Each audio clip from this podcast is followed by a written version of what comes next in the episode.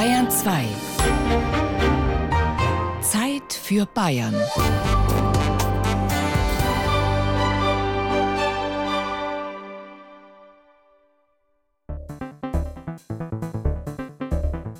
Das ist Freiheit. Ganz einfach nur gechilltes Flanieren und sagen, hey, ich fahre mal in die Stadt. Ja, es fühlt sich an wie Easy Rider.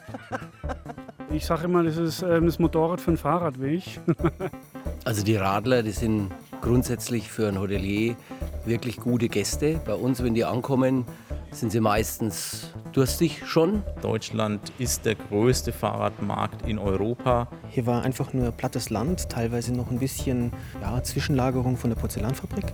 Und ja, jetzt entstehen hier auf ca. 35.000 Quadratmeter das neue Logistik- und Produktionszentrum für eine kleine Fahrradstadt. Ja. Von wegen Deutschland Autoland. In Franken und der Oberpfalz boomt die Fahrradindustrie. In Waldsassen und Waldershof ist sie an die Stelle der früheren Schlüsselindustrie mit dem weißen Gold, dem Porzellan, getreten. Ein Feature von Frank Müller über Global Player, die den fahrbaren Untergrund für eine immer individueller werdende Fahrradgesellschaft liefern.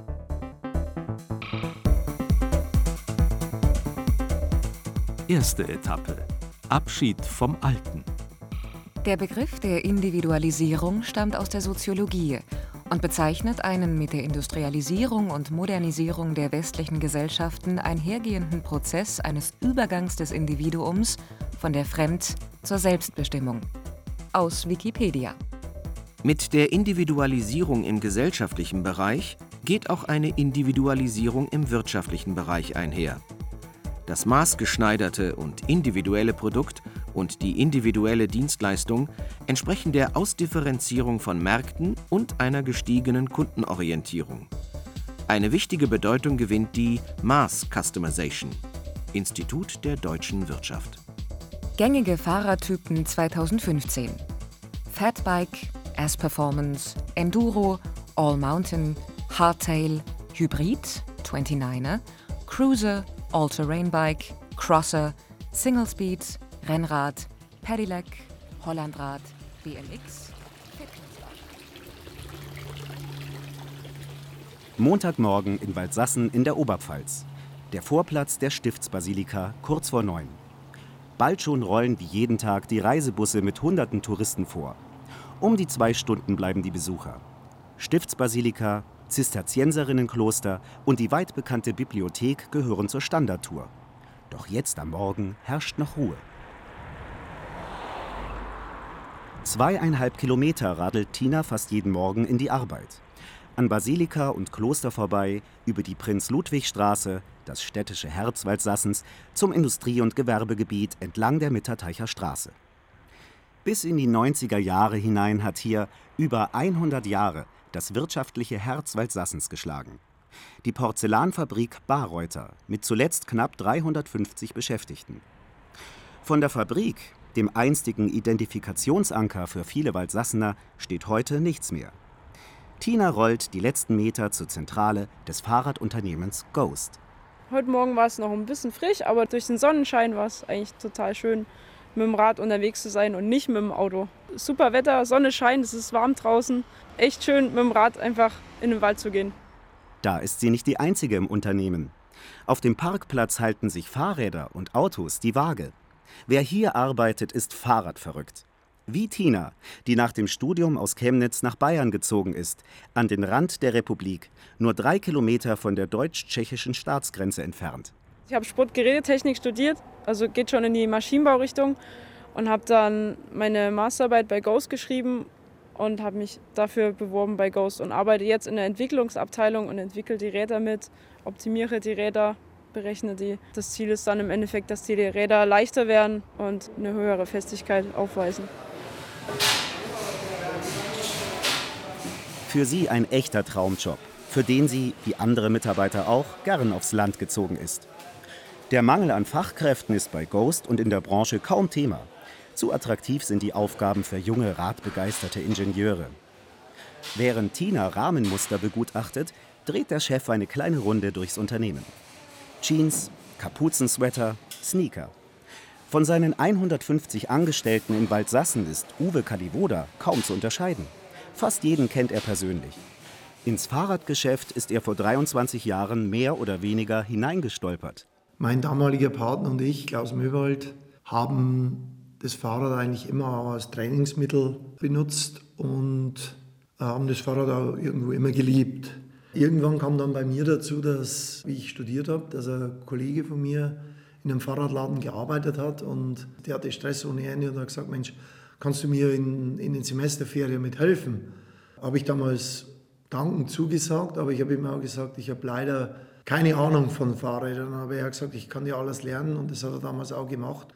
Aus dem Verkauf von Fahrrädern als Nebengeschäft zum Studium ist die Idee entstanden, wir bauen eigene Räder. Also ich kann mich nur an die, an die Worte meines Vaters erinnern. Mein Vater hat damals gesagt, das wird nie was. Aus dem chaotischen Zwei-Mann-Betrieb ist ein internationales Unternehmen mit weltweit 360 Mitarbeitern entstanden. Aus der 15 Quadratmeter Garage ein über 17.000 Quadratmeter großes Firmenareal. Parallel zum Niedergang der einstigen Schlüsselindustrie Porzellan ist Ghost zu einem der beiden wichtigsten Arbeitgeber in Waldsassen gereift. Im Moment ist es so, dass wir hier in Waldsassen die komplette Verwaltung und Vertrieb haben.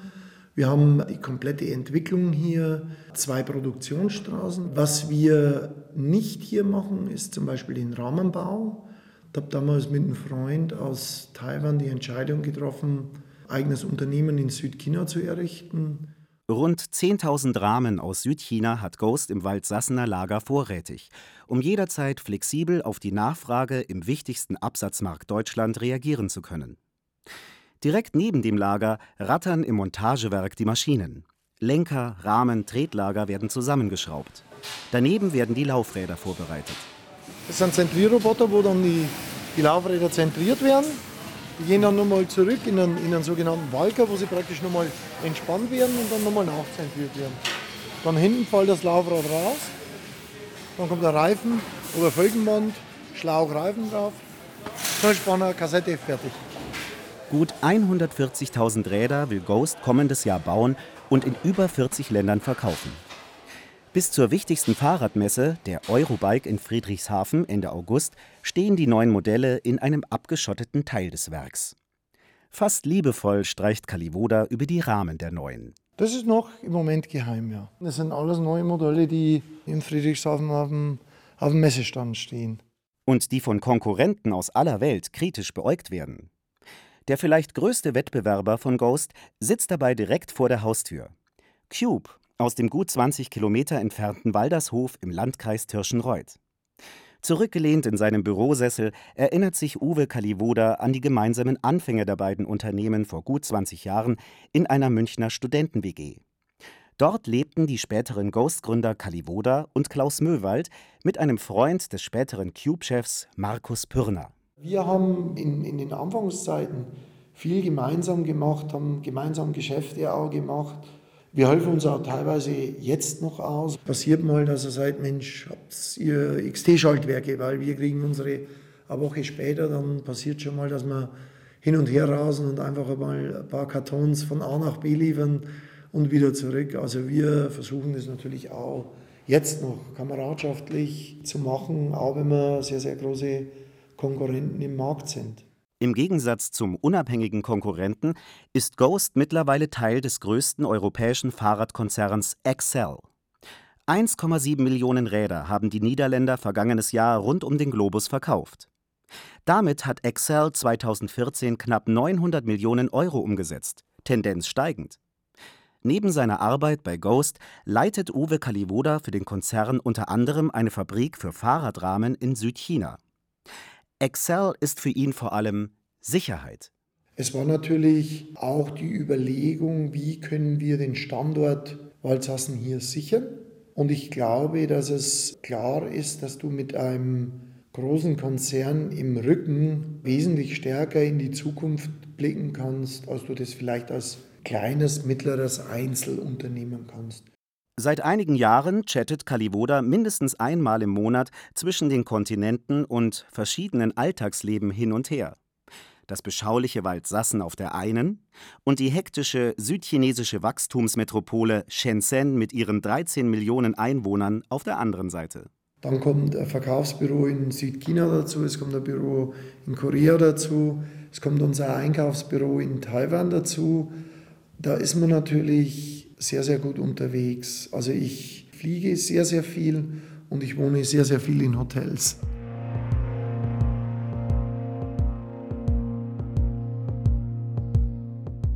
Zweite Etappe. Durch die Fahrradstadt.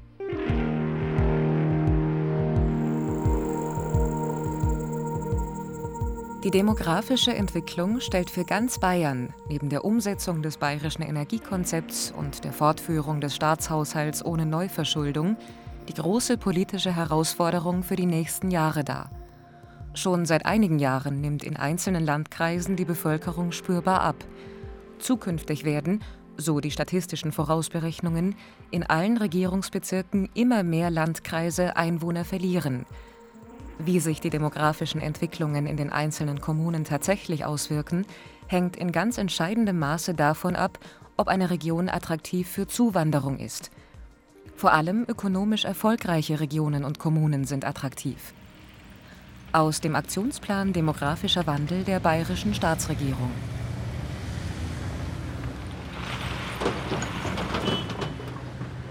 Dienstag, kurz vor der Mittagspause.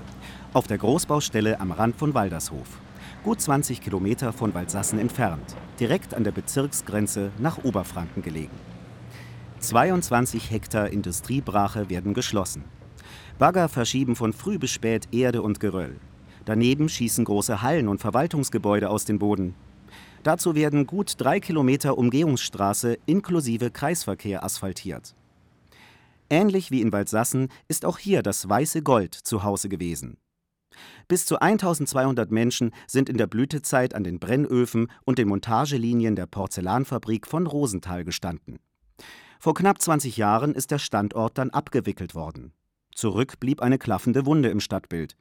Äußeres Zeichen für eine Region ohne große industrielle Zukunft und Sinnbild für die Gemütslage vieler früherer Porzellaner.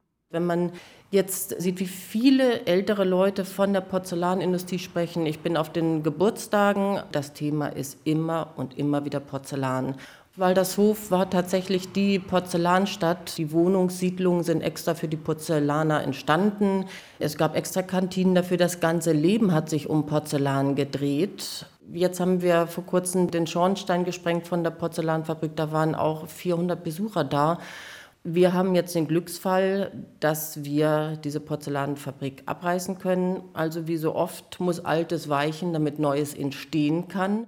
Bürgermeisterin Friederike Sonnemann steht mit einem zufriedenen Gesichtsausdruck am Rand der Baustelle. Seit gut einem Jahr ist die gebürtige Norddeutsche im Amt und mit vier großen Projekten als Managerin gefordert.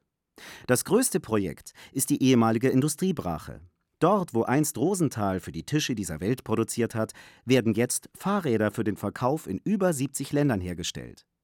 Auf dem Gelände der früheren Porzellanfabrik baut der Radkonzern Cube eine kleine Fahrradstadt. Hier war einfach nur plattes Land, teilweise noch ein bisschen ja, Zwischenlagerung von der Porzellanfabrik. Und ja, jetzt entstehen hier auf ca. 35.000 Quadratmeter das neue Logistik- und Produktionszentrum für unsere Cube-Fahrräder. Angefangen hat alles auf rund 50 Quadratmetern in einer Möbelfabrik, erinnert sich Bastian Rössler, einer von zwei Geschäftsführern des Unternehmens. Aktuell laufen jährlich über 480.000 Räder vom Band. Durchschnittlich 20 Minuten dauert die Montage. Einen besseren Werbeträger kann man ja gar nicht haben. Und dass der Name Cube permanent mit Waldershof verbunden wird, ist fantastisch. Und es ist tatsächlich so wie damals bei der Porzellanindustrie. Wenn man da irgendwo anders gewesen ist, hat man den Teller umgedreht und guckt, was das für ein Porzellan ist, wo es herkommt. Das war aus dieser Gegend. Jetzt ist das so bei Fahrrädern. Wenn man auf Mallorca ist oder in Dänemark oder in Australien, überall fallen einem auf, dass Cube-Bikes fahren. Und natürlich ist es mit sehr viel Freude und für mich als Bürgermeisterin mit Stolz verbunden. Damit der Glücksfall Cube am Ort bleibt, sorgen Bürgermeisterin Friederike Sonnemann und ihre Verwaltung für möglichst großen Komfort. Eine neue Umgehungsstraße soll das neue Gewerbegebiet besser anbinden. Wir rollen Cube den roten Teppich aus. Solche Visionäre brauchen wir, um die Stadt mit Leben zu erfüllen, um Träume wahrzumachen. Perfekt. Wir haben alle die gemeinsamen Interessen, dass wir hier in Waldeshof gemeinsam weiterkommen, Arbeitsplätze schaffen und dadurch unterstützt man sich, wo es geht, in den Möglichkeiten, die beide Seiten haben. Bis zu 350 Menschen arbeiten im örtlichen Werk von Cube. Und jeder zählt im Kampf gegen den demografischen Wandel. Bis 2032 verliert der Landkreis Tirschenreuth voraussichtlich gut ein Zehntel seiner Bevölkerung. Im Nachbarlandkreis Wunsiedel sind es sogar fast 20 Prozent, die gehen. Die Zahlen gehen bei uns nicht ganz so drastisch zurück wie in anderen Orten im Landkreis. Darüber bin ich sehr froh. Wir investieren im Moment heftig. Unsere Finanzen sind Gott sei Dank stabil und wir behalten das auch immer gut im Auge, wenn neue Investitionen anstehen. Vom Fenster seines Büros sieht Bastian Rössler das neue Werk täglich wachsen. Eine mögliche Verlagerung der Produktion ist für ihn kein Thema. Denn im Gegensatz zu anderen Branchen, die nach Fernost abwandern, ist für die Radhersteller Deutschland nicht nur als Absatzmarkt wichtig. Wir bauen den Standort aus, um die Flexibilität für unsere Montage der Fahrräder zu haben und um auch ganz klar schnell reagieren zu können auf Bedürfnisse am Markt. Also diese Flexibilität ist sehr, sehr wichtig für ein äh, gutes Preis-Leistungs-Verhältnis. Fahrräder ändern sich von Ausstattungen von Jahr zu Jahr und würden wir hier extrem lange Lieferzeiten in Kauf nehmen durch bereits vormontierte Fahrräder im Ausland, könnte uns das dann durchaus mal Probleme bereiten. Man könnte das Ganze billiger im, ja, ich sag mal, ein bisschen mehr in den Osten Europas verlagern, weil hier vielleicht die Arbeitskräfte etwas billiger sind. Aber okay, dann muss man sich manchmal auch die Automobilindustrie als Vorbild nehmen, Effizienz suchen in Arbeitsschritten. Deswegen bauen wir das neue Werk mit einer neuen Montagelinie, um einfach mehr Produktivität in dem Bereich zu bringen. Und dann können wir uns das auch hier am Standort erlauben. Auch auf einem anderen Feld sind die Autobauer ein Vorbild, wenn es um das Design geht. Seit gut vier Jahren entwirft Grafikdesignerin Caro Lippert mit zwei Kolleginnen die Lackierungen für die Fahrräder. Kreatives Chaos herrscht an ihrem Arbeitsplatz. Wenn in der Cube-Zentrale T-Shirts mit Bike-Motiven, Sportsweater, Jeans, Cargo-Shorts und Turnschuhe sowas wie die Firmenkleidung sind, dann ist hier alles noch eine Ecke bunter, flippiger, greller. Am Computer spielt sie die unterschiedlichsten Farbkombinationen und Designs für neue Räder durch. Inspiration holt sie sich auch aus dem Modebereich. Wir äh, besuchen Messen im Vorfeld, äh, informieren uns da, was vor allen Dingen im Sportbereich an Farben Trend werden könnte. Was da ist nicht alles möglich fürs Fahrrad, aber etliches dann doch. Und Autolackierungen sind interessant, weil man sieht, was machbar wäre. Ob es dann wieder fürs Fahrrad funktioniert, ist eine andere Geschichte. Aber wir holen uns durchaus in anderen Bereichen Inspirationen und versuchen dann, das aufs Fahrrad abzuwickeln. Also da sind wir eigentlich total offen. Es ist nichts, was nicht möglich wäre. Bunt werden die Räder auch im kommenden Jahr. Neonfarben sind nach wie vor in, gerade bei den sportlichen Modellen. Die Farben sind Willi Lürzeler so ziemlich egal. Ganz unten, im Keller der Cube-Fabrik, regiert nicht das kreative Chaos, sondern die konstruktive, geplante Zerstörung. An den Werkständen im Neonlicht haben er und die anderen Ingenieure ihr Reich.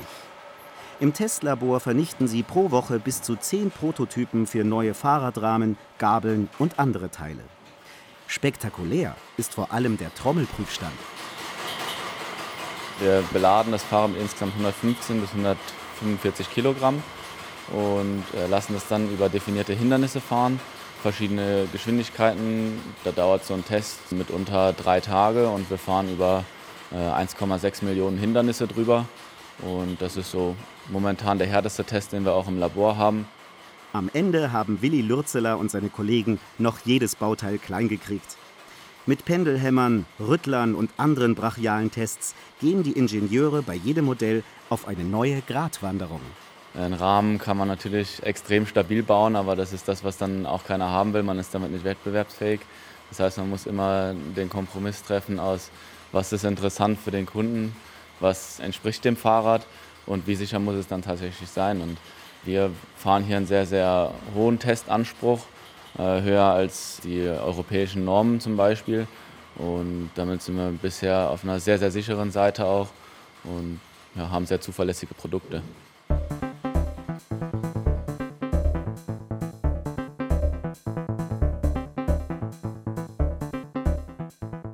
Dritte Etappe. Entlang des Mainradwegs. Der Fahrradbestand in Deutschland ist im vergangenen Jahr leicht gestiegen und beträgt ca. 72 Millionen Stück. aus dem Jahresbericht 2014 des Zweiradindustrieverbands. Die Nettowertschöpfung durch deutsche Radtouristen liegt bei 6,5 Milliarden Euro. Damit macht der Radtourismus einen Anteil von knapp 11 Prozent an der Wertschöpfung des gesamten Tourismus innerhalb Deutschlands aus. 260.927 Arbeitsplätze in Deutschland gehen allein auf den Radtourismus zurück. Aus einer Studie des Deutschen Tourismusverbands.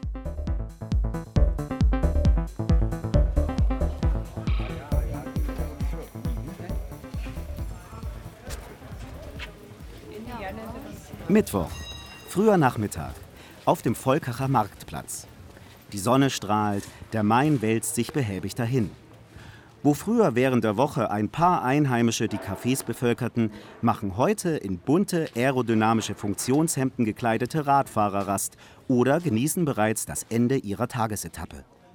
Bamberg, Haßfurt, Volkach, Würzburg, Marktheidenfeld, Miltenberg, Aschaffenburg.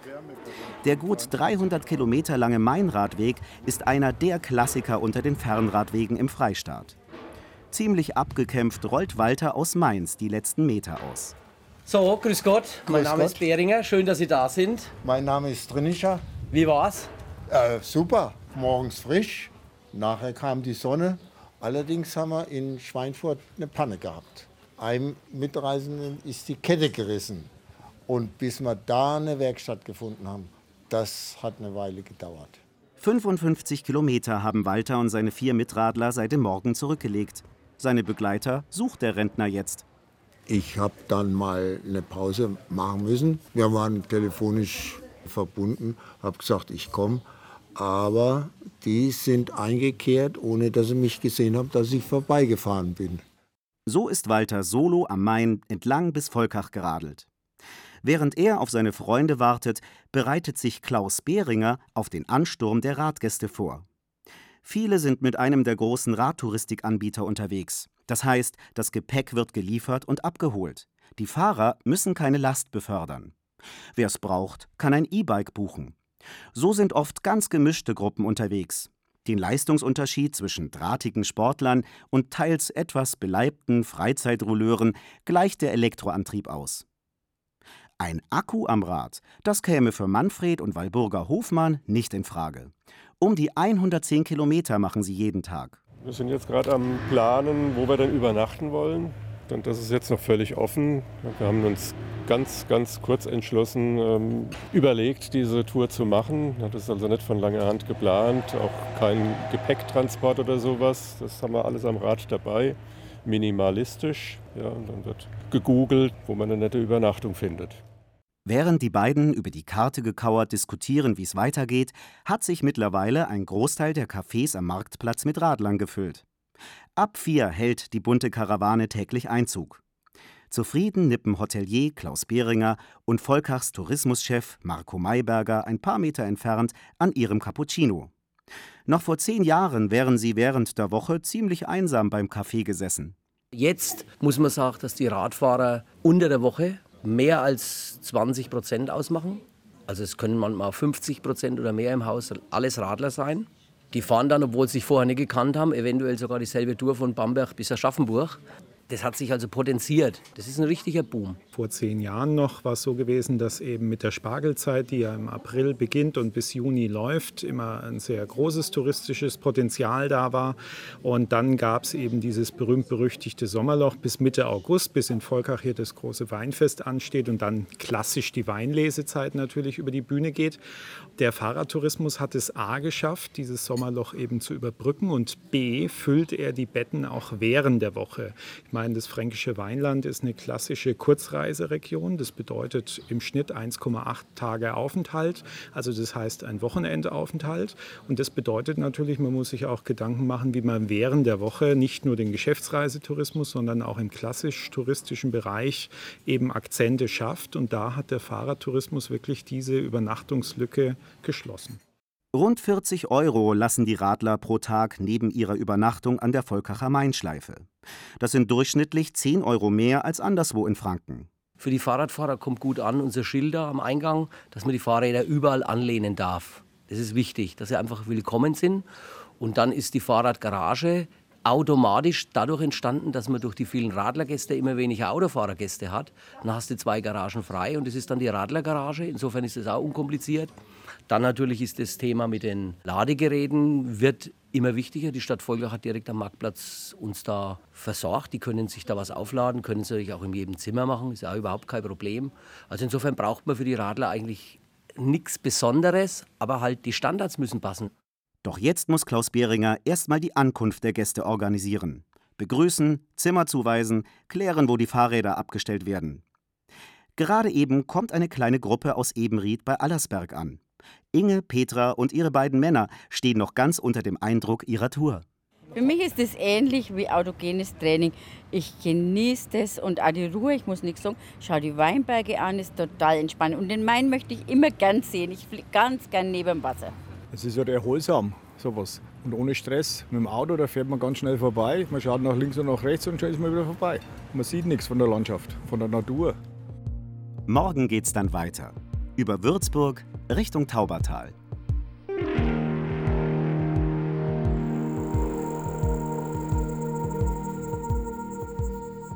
Vierte Etappe. Auf historischen Spuren.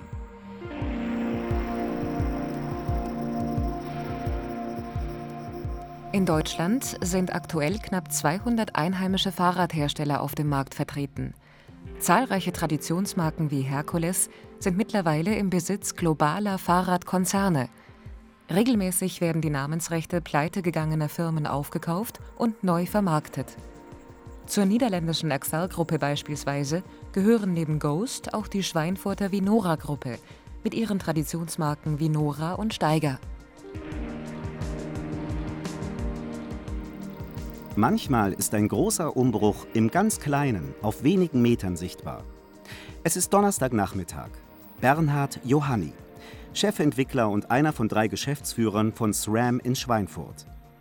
Das US-Unternehmen ist nach Shimano aus Japan der weltweit zweitgrößte Zulieferer von Radkomponenten, also beispielsweise von Schaltungen, Bremsen oder Laufrädern. Vor 18 Jahren hat SRAM die Fahrradsparte des Schweinfurter Traditionsunternehmens Fichtel und Sachs übernommen. Ende des 19. Jahrhunderts haben Ernst Sachs und Klaus Fichtel begonnen, Fahrradnaben herzustellen. Ihre über 100 Jahre alte Torpedonarbe mit und ohne Schaltung ist eine der Erfindungen, die aus der Fahrradstadt Schweinfurt ihren Siegeszug um den Erdball angetreten hat. Bis vor zwei Jahren hat SRAM in Schweinfurt Nabenschaltungen produziert. Dann hat das Unternehmen die Produktion nach Taiwan verlagert. Mit China bestimmt das Land die weltweite Produktion von Fahrradrahmen und Komponenten. Seit Jahrzehnten geben die Asiaten das Tempo vor. Zunächst beim Preis und mittlerweile auch bei der Qualität. In Schweinfurt ist von den Fertigungsstraßen nichts geblieben, außer der leeren Halle, in der Chefentwickler Johanni die Zukunft plant. Wir werden hier in dem Bereich der Halle, in dem früher Produktion ähm, stattgefunden hat, zukünftig ein Großraumbüro für die Produktentwicklung machen. Wir benötigen hier einfach deutlich mehr Bürofläche, weil wir immer mehr Kollegen einstellen, die Produkte entwickeln oder auch vertreiben oder in der Marketingabteilung. Aus dem Grund heraus platzen wir aus allen Nähten in den Büros und werden hier dann ab Herbst ein Großraumbüro haben für die äh, Produktentwicklung. Gut die Hälfte der 150 Schweinfurter Mitarbeiter entwickelt neue Schaltungen, Federngabeln und andere Fahrradkomponenten. Kernstück des Werks und eigentlich streng geheim ist dabei das abgeschottete Testlabor. Vor 10 bis 15 Jahren wäre hier kein Reporter reingekommen. Inzwischen ähm, öffnen wir uns natürlich deutlich mehr. Die Zeit ist auch deutlich schneller geworden. Aber normalerweise ist es hier im Sicherheitsbereich, man sieht, es ist komplett umzäunt auch, dass wir im Endeffekt hier die Produkte laufen haben, die wir erst in den nächsten Jahren vorstellen. Auf gut zehn Versuchsständen testen Johanni und seine Ingenieure. Statt weißen Kitteln tragen sie kurze schwarze Hosen und Hemden mit dem prägnanten knallroten Firmenschriftzug. Dabei würden weiße Kittel auch zum fast klinisch sauberen SRAM-Labor passen. Hightech statt Kettenöl, Putzlappen und herumliegender Schrauben. Rund 12.000 Prototypen werden jährlich in Schweinfurt gebaut. Gut 90 Prozent davon gehen über kurz oder lang in Serie. Vorher werden sie am Computer entworfen, direkt im Werk hergestellt und schließlich auf den Testständen zermartert. Wir haben hier eine neue Kettenschaltung aufgebaut, die kontinuierlich unter hoher Last die Kette ähm, schaltet, rauf und runter. Man prüft dann immer wieder nach, ob das Ganze noch saubere Schaltvorgänge sind, ob die Komponente noch einwandfrei funktioniert. Die Prüfmaschine selbst wird auch von uns gebaut. Das heißt, man kann solche Prüfmaschinen nicht kaufen, sondern wir entwickeln unsere eigene Prüftechnik, häufig in Zusammenarbeit mit Diplomanten oder Praktikanten. Die kommen meist von der nahegelegenen Fachhochschule Würzburg-Schweinfurt. Qualifizierten Ingenieursnachwuchs zu finden, ist für Bernhard Johanni kein Problem.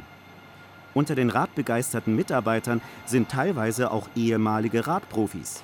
Sie testen alle Produkte, die aus dem Labor kommen, auch draußen auf der Straße, auf Forstwegen oder auf dem Fahrradspielplatz direkt neben dem Werk. Wir gehen jetzt hier raus ins Freie. Zum einen mal gibt es ein Oval, wo wir auch Kopfsteinpflaster oder Badsteinkanten mit eingebaut haben, um hier Komponenten schnell mal prüfen zu können. Ganz wichtig ist ein Hügel, ähm, den man hochfahren kann, denn ähm, heute ähm, sind die Schaltungen sehr modern ausgelegt, sodass man unter Volllast am, am Berg schalten kann. In der Mitte ist dann eher etwas für den Fun für die Mitarbeiter. Das ist ein sogenannter Pump Track. Das ist ein Weg, wo man mit dem Fahrrad durchfährt und möglichst viele Hügel mitnimmt, ohne zu treten. Somit einer der längsten in Europa, den wir haben. Und ganz in der Mitte haben wir Sprunghügel, wo Profis einmal im Jahr uns besuchen. Die zeigen ihre Kunststücke und alle sind ziemlich beeindruckt von dem, was die an Sprüngen und an ähm, tollen akrobatischen Elementen zeigen können.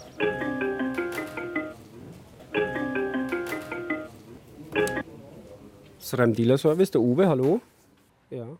Während im Entwicklungslabor die Prüfstände surren, klingelt ein paar Türen weiter alle paar Minuten ein Telefon. Gemeinsam mit seinen 15 Kollegen beantwortet Uwe Kledörfer täglich um die 300 Anrufe aus Deutschland, Österreich und der Schweiz. Im Callcenter sitzen echte Radspezialisten an den Telefonen. Direkt neben ihrem kleinen Schreibtisch sind Werkstände aufgebaut, wo sie alle Teile selbst zerlegen können. Die Kundenbetreuung ist neben der Entwicklung das wichtigste Geschäftsfeld von SRAM. Der deutsche Markt ist für das Unternehmen von zentraler Bedeutung. Deutschland ist der größte Fahrradmarkt in Europa und Europa ist äh, der wichtigste Fahrradmarkt in der Welt, ähm, sodass wir in Deutschland mit jeweils circa 4 Millionen verkauften Fahrrädern pro Jahr einen sehr, sehr gewichtigen Anteil haben und es macht eben durchaus Sinn, dort auch in Deutschland zu sitzen und hier in Deutschland zu entwickeln dafür und der deutschen und der europäischen Fahrradindustrie hier einen Standort bieten, den sie nutzen kann und wo wir möglichst viel auch zurückgeben wollen an die Fahrradindustrie.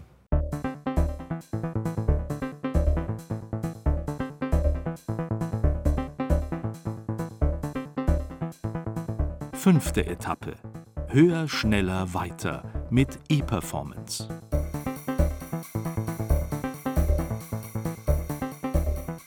Pedilex waren 2014 bundesweit in rund 3700 Unfälle mit Verletzten verwickelt. 59 Menschen starben, 1178 verletzten sich schwer. Aus dem Unfallbericht des Statistischen Bundesamtes. In der Kategorie E-Bikes verzeichnete die Branche im Jahr 2014 zweistellige Zuwachsraten. Gegenüber dem Vorjahr konnte der E-Bike-Absatz auf 480.000 Stück gesteigert werden. Der E-Bike-Anteil am jährlichen Gesamtmarkt ist damit auf 12 Prozent gestiegen und sorgt dafür, dass auf Deutschlands Straßen aktuell 2,1 Millionen E-Bikes unterwegs sind.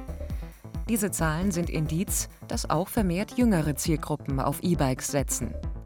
Aus dem Jahresbericht 2014 des Zweiradindustrieverbands. Wer als Besucher vor der Vinora Firmenzentrale in Schweinfurt-Senfeld vorfährt, steht vor einem hellen, anonymen Firmenkomplex. Dass hier eines der großen Fahrradunternehmen der Republik residiert, wird erst auf den zweiten Blick sichtbar. Im Foyer. Dort buhlen zwei Blickfinger um die Gunst des Besucherauges. Auf der einen Seite eine zimmerhohe Fotografie aus den Ursprungstagen des Unternehmens vor rund 100 Jahren. Kurz vor dem Ersten Weltkrieg gründete der Radrennfahrer Engelbert Wiener seine Einzelhandelsfirma für die Herstellung und den Vertrieb von Fahrrädern. Auf der anderen Seite, ebenfalls zimmerhoch, strahlen Bundeskanzlerin Angela Merkel und Vinora-Geschäftsführerin Susanne Puello auf einem Foto um die Wette. Vor ihnen, an einem Messestand der Firma, ein sogenanntes E-Performance Mountainbike. Das sind die Sportwagen unter den Elektrorädern. Und auch hinter ihrem Schreibtisch strahlt Susanne Puello. Powerfrau, so abgegriffen das klingt, beschreibt die Urenkelin des Firmengründers tatsächlich am besten. Sie ist eine von ganz wenigen Frauen in den Führungsetagen der Fahrradunternehmen in Deutschland und Europa. Am Wochenende ist sie mit Freunden durch die Alpen geradelt. Heute führt sie wieder einen Fahrradkonzern mit sechs Einzelmarken. Seit knapp 20 Jahren führt sie die Familiengeschäfte. Mein Urgroßvater Engelbert Wiener ist der Gründer des Unternehmens 1914, wobei verbrieft erst seit 1921. Mein Urgroßvater war 1920 bereits deutscher Straßenmeister, damals Testfahrer bei Sachs, heute ZF. Also auch hier die Verwurzelung im Produkt. Danach von meinem Vater Bernd Seufert wurde das Unternehmen national bekannt. Und ich bin dann 1980 ins Unternehmen gekommen mein Mann und ich haben dann 1996 Highbike ins Leben gerufen, sodass wir als einer der wenigen Hersteller in Europa über mehrere Marken verfügen, die jeweils eigene Nischen und Zielgruppen besetzen. 270 Millionen Euro Umsatz macht die Gruppe, die ihrerseits zum holländischen Excel-Konzern gehört. Über 300 Mitarbeiter sind am Standort Schweinfurt beschäftigt. Dabei ist das jüngste Kind der Unternehmensgruppe mittlerweile wichtigster Konzernbaustein. Die von Susanne Puello und ihrem Mann Felix gegründete Marke Highbike hat sich vor allem auf Mountainbikes spezialisiert. Allein in diesem Bereich ist die Zahl der Fahrertypen in den vergangenen Jahren explodiert. Von Full Suspension über unterschiedliche Reifengrößen, über vollgefederte Gabeln, über Schaltungen, automatische Schaltungen, elektrische Schaltungen. Das Portfolio ist schier unerschöpflich, ohne dabei das Hauptthema der E-Bikes bis jetzt auch nur angesprochen zu haben. Räder mit unterstützendem Motor sind ihr Thema. Und sie sind eine Schweinfurter Spezialität. Unvergessen, die Saxonette. Das mit einem Minimotor von 1,2 PS ausgestattete Motorfahrrad. Vorgestellt wurde es erstmals bei der Automobilausstellung in Berlin 1937. Doch die in den 80ern neu aufgelegten Saxonetten gelten als Rentnerfahrzeuge, nichts für echte Radfahrer. Ein Image, das auch auf die ersten E-Bikes abgefärbt hat. Also das Thema E-Bike wurde ja schon einige Male belebt. Über das Thema Motorisierung im Fahrrad in den 80er begonnen, hatte dann immer so eine leichte Auf- und Abbewegung, weil es, und das ist meine ganz persönliche Meinung, sehr stark aus dem Bereich kam, älteres Klientel, Hilfsmotor war es am Anfang und das war eine unserer ersten Grundüberlegungen, als das Thema ab 2002 leicht nach oben ging, dass wir als Vinora Group relativ spät in das Thema E-Bike wieder eingestiegen sind. Aber dann war uns vom ersten Augenblick an klar, wir müssen eine andere Zielgruppe erreichen, wir müssen etwas anders tun als die anderen. Wir müssen A, junge Menschen erreichen, deutlich jüngere, und wir müssen ein Produkt kreieren, das sexy ist, einen hohen Anspruch an Design und Sportlichkeit hat. Susanne Puello erinnert sich noch gut an die Reaktionen, als das Unternehmen erstmals ein Mountainbike mit Elektromotorisierung auf der weltweit größten Radmesse in Friedrichshafen vorgestellt hat. Die Reaktionen der Konkurrenten damals erstaunt bis erheitert. Das Mountainbike, Sinnbild für trendigen Radsport, verbunden mit Hilfsmotor, undenkbar. Und doch die aufgeladenen Mountainbikes boomen. Längst hat der Kauf nichts mehr mit dem Alter und damit verbundener sinkender Leistungsfähigkeit zu tun. Höher, schneller, weiter erklärt eigentlich E-Performance am besten. Fahren Sie heute einen Pass und powern sich sportiv aus, können Sie eben zwei und drei Pässe fahren, doppelt so viel Höhenmeter fahren. Also höher, schneller, weiter ist hierbei immer unser Lieblingswort. Oder aber ganz wichtiges Thema, es können heute wieder Leute zusammen tolle Ausflüge im Freien machen die sonst getrennt fahren mussten. Mittlerweile profitiert die ganze Branche vom Boom bei den E-Bikes und der explodierenden Typenvielfalt. Doch wo Licht ist, ist auch Schatten.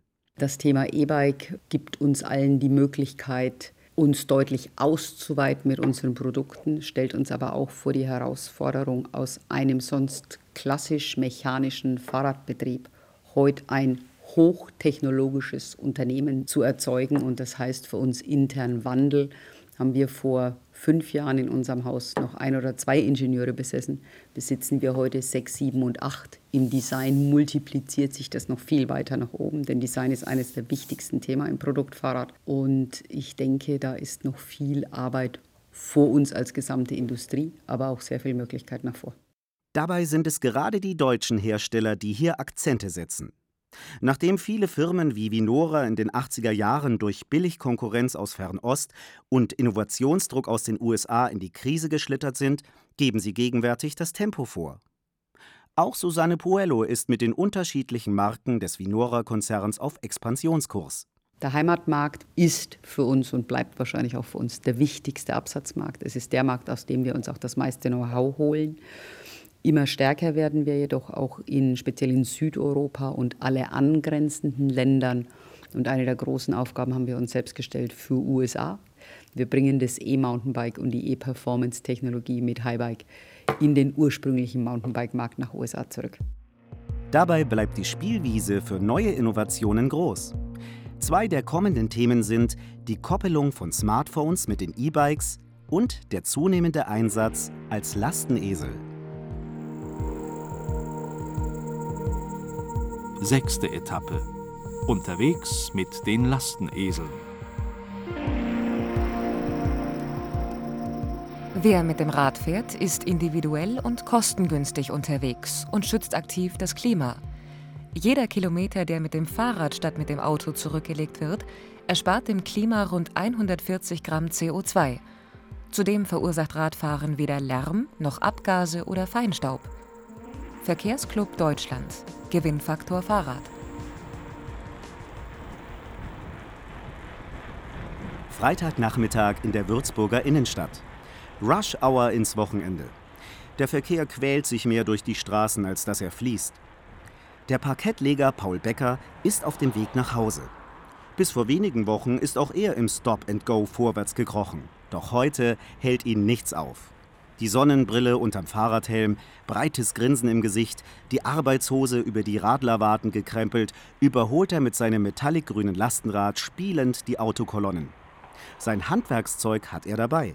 Also zwischen den Rädern ist äh, eine Ladefläche, Motor ist vorne, der Akku ist in der Mitte. Zuladegewicht laut Hersteller 100 Kilo, 150, aber ich packe da mehr drauf. Die eine Schleifmaschine wiegt äh, um die 90 Kilogramm und äh, muss man dann vorsichtiger fahren. Die Idee, seinen Minivan zu verkaufen, ist ihm auf einer Fahrradtour nach Wien gekommen. Dort hat er mehrere der Lastenräder gesehen.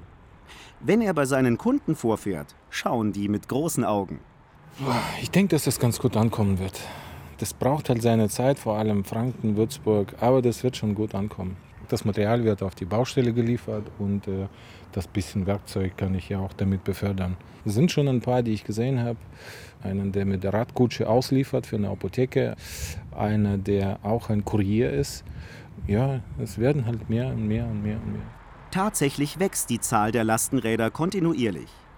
Das Bundesumweltministerium und die Europäische Union fördern beispielsweise Projekte für mehr Lastenräder in den Städten. So sollen CO2 und Feinstaub reduziert werden. Eine Studie des Verkehrsclubs Deutschland hat festgestellt, dass rund die Hälfte aller Paketsendungen in Großstädten per Rad ausgeliefert werden könnten. Auch Parkettleger Paul hat die Investition von mehreren tausend Euro in sein Fahrrad genau kalkuliert. Als ich danach gesucht habe, waren die Angebote zwischen vier und sechs. Ist schon eine Investition, die sich aber lohnt. Zum Beispiel äh, für 100 Kilometer jetzt 20 Cent. Wer, wer kriegt das schon hin, mit, auch mit einem Elektroauto? No-Go. Sagt's und fährt in den Feierabend. Wenn die Beine wirklich mal schlapp machen oder Paul in einen der Würzburger Hügelstadtteile radelt, hilft schließlich ein Elektromotor.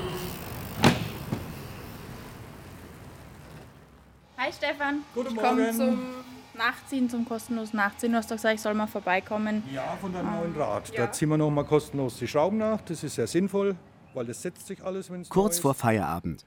Um diese Zeit geht's rund im Fahrradladen von Stefan Einberger in Veitshöchheim bei Würzburg. Trotz Stress und wachsender Konkurrenz durch Raddiscounter im Internet, seine Arbeit in der eigenen Fahrradwerkstatt ist für Stefan ein echter Traumberuf. Mit 14 hat er als Mechaniker angefangen, in Zeiten ohne Elektroantrieb. Selbst das Mountainbike ist damals noch Science Fiction gewesen. Ich komme natürlich aus einer Generation, wo damals das Bonanza-Rad ganz oben, das gute alte Bonse, ja, das mit der Dreigangschaltung und Holzdekor, ja. Zu meiner Zeit hatte man die Gänge zum Beispiel auch noch im Blindfluch gesucht. Ne. Da gab es also keine positionierten Schaltungen. Ne. Da war Schalten Glückssache. Und die Bremsen waren natürlich äh, von dem Sicherheitsstandard heutzutage weit entfernt. Ne. Da hat sich sicherlich einiges getan und man muss da voll dabei bleiben. Die Technik rennt uns sonst davon, ja. Und auch im Verkauf hat sich viel geändert. Gerade für die kleinen Händler oft ein schwieriges Geschäft, wenn sie alles vom Kinder übers Elektro bis zum Sportrad im Sortiment haben wollen. Für Stefan Einberger ist vor allem die Beratung im Fachhandel ein echtes Pfund, mit dem er versucht, Kunden zu gewinnen. Daneben hat er für sich das Lastenrad als Nische entdeckt und mit der Würzburger Tageszeitung Mein Post einen Partner gewonnen. Vor zwei Jahren haben sie gemeinsam ein Rad für Zeitungs- und Briefzusteller entwickelt. Das Fahrzeug läuft also mittlerweile in mehreren deutschen Großstädten. Ja. Die Leute sind natürlich begeistert, die Zusteller natürlich auch. Ganz besonders, die müssen das Fahrrad ja nicht bezahlen, die dürfen ja nur mitfahren. Die haben ja eigentlich den größten Zugewinn, ja. Und das macht schon Sinn, das wird immer mehr kommen. Ja. Also mittlerweile haben wir Städte wie Konstanz, Koblenz, Würzburg, Schweinfurter Raum, Kaltstadter Raum, die sich alle mit diesem Fahrzeug bewegen. Ne. Je nach Typ können die blau lackierten Lastenesel zusätzlich zum Fahrer bis zu 80 Kilo schleppen. Wegen der Würzburger Hügel und Weinberge im Umland haben sie alle einen elektrischen Helfer an Bord. Beim Blick auf das neueste XXL-Kind in der Lastenradfamilie leuchten Stefan Einbergers Augen. Ein Dreirad, das noch mehr Zuladung verträgt und entsprechend bessere Bremsen und einen stabileren Rahmen braucht. Die Entwicklung ist dabei, genauso wie die Produktion und der Vertrieb, eine rein unterfränkische Angelegenheit. Also wir haben hier selber auch keine großartige Logistik. Wir machen alles selber. Wir müssen unser Material nicht um den halben Erdball karren, um es zusammenzubauen. Im Dreieck Würzburg-Schweinfurt haben wir alles beieinander, ja. Und das spiegelt sich natürlich auch im Preis wieder, ja. Unser Lastenrad liegt im Bereich von 2.200 bis 2.500 Euro, je nach Akkuausstattung. Ja. Wir haben hier, bieten verschiedene Reichweiten an und je nachdem, ob damit jemand jetzt 50 Kilometer Briefe austragen will oder 100 Kilometer, aber das Basismodell liegt also um die 2.200 Euro. Letzte Etappe. Cruisen in die Freiheit.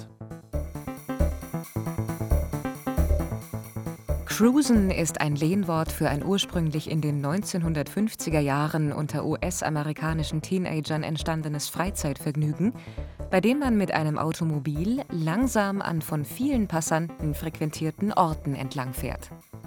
Dabei geht es um die Darstellung des eigenen sozialen Status und meist auch um das Finden von Sexualpartnern.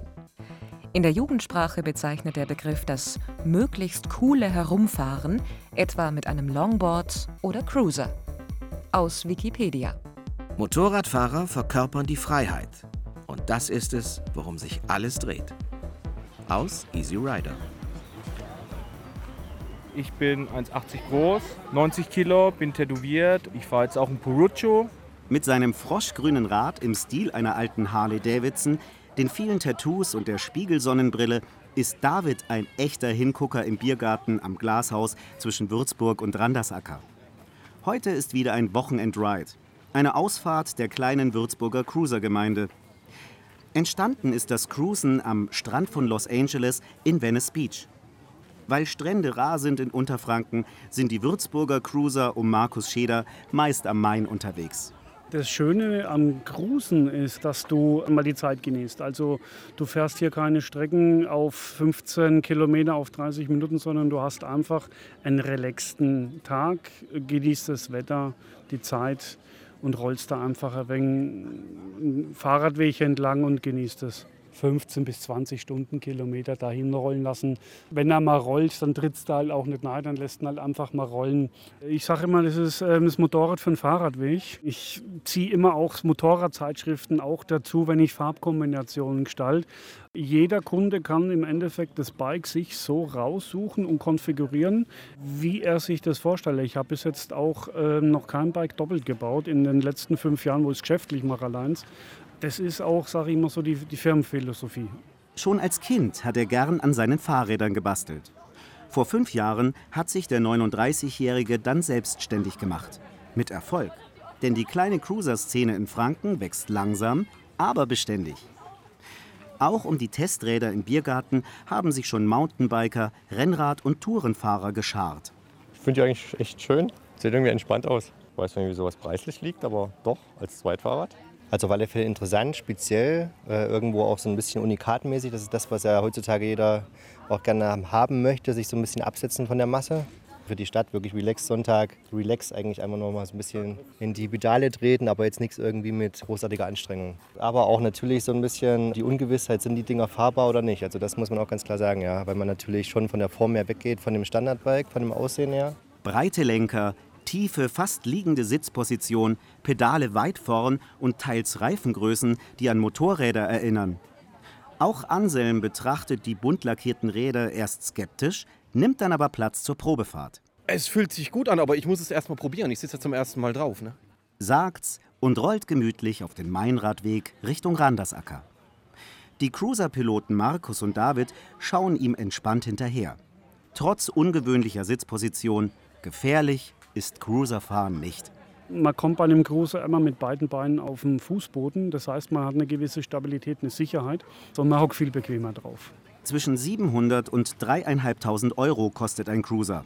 Je nachdem, ob Markus einen Elektromotor einbauen soll oder nicht. Wer auch mal abseits des Maintals unterwegs sein will, braucht dringend elektrische Unterstützung oder Waden aus Stahl. In der Zwischenzeit kommt Anselm von seiner Probefahrt zurück. Ja, verblüffend gut. Ja, man glaubt ja erstmal, ähm, das sieht ein bisschen komisch aus. Auf dem Geraden geht es einwandfrei, gar keine Frage. Sieht gut aus, fühlt sich gut an. Ja. Harley fahren auf den Fahrradweg, so würde ich das jetzt beschreiben. Und vor allen Dingen, das ist ja auch ein Hingucker. Also man tut seinen Spirit im Prinzip auf den Bau des Fahrrads komplett übertragen.